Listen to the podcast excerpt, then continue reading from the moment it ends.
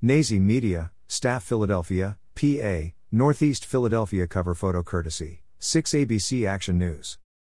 Don't forget to like and subscribe to our YouTube channel.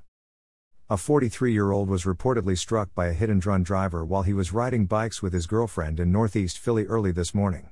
A six A B C Action News report said the incident happened at the intersection of Cotman and Bustleton Avenues at around one a m, early on Monday morning. Photo, six A B C Action News.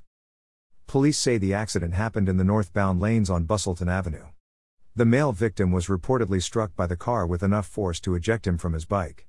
The male victim was rushed to a nearby hospital where he was last reported to be in critical condition.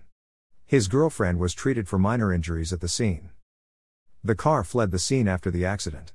Investigators said they are checking nearby surveillance cameras for clues, but as for right now, no suspects have been named and no arrests have been made.